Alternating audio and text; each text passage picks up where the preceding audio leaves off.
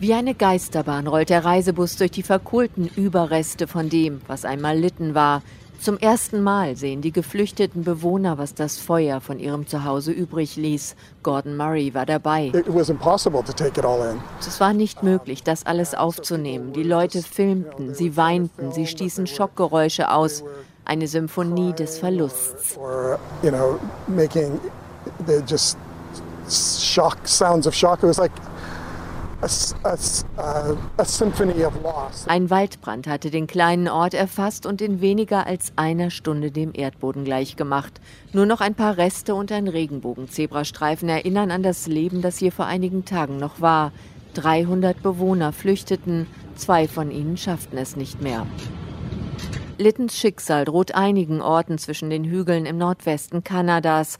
An 300 Stellen wüten die Feuer in den Wäldern der Provinz British Columbia.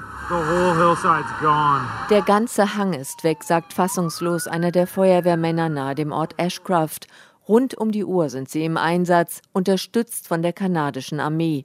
Die Soldaten sind da, falls wieder ein Ort evakuiert werden muss. Davor fürchtet sie sich, sagt Christa Gabbard dem Fernsehsender CBC.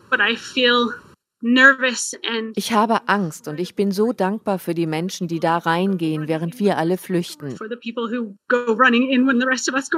Verkehrsminister Al-Gabra warnt, nach ein paar entspannteren Tagen wird es diese Woche wieder heißer. Die Regierung hat schon Notfallmaßnahmen ergriffen. Züge dürfen bei Temperaturen über 30 Grad waldreiche Routen nicht mehr befahren.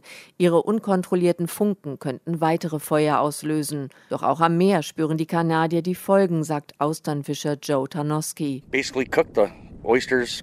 Sie sind alle verkocht, Austern, Muscheln, alles, alle tot. Sie mochten die Hitze nicht. Uh, Millionen von Schalentieren seien wegen der Hitze verendet, sagen Marineexperten. Es könnten noch mehr werden, denn die nächste Hitzewelle bahnt sich an. Die Menschen in British Columbia seien vorbereitet, sagt auch Gordon Murray aus dem Dorf Lytton das es nicht mehr gibt. Wir sind an der Speerspitze des Klimawandels, aber es kommt zu jedem. Wir sind die Kanarienvögel im Kohleschacht. Wir waren vorbereitet, aber die Gesellschaft ist es nicht. Politiker und Klimaexperten haben bereits gewarnt. Das wird einer der heißesten Sommer der Geschichte in Kanada und es wird voraussichtlich nicht der letzte sein, der so ist.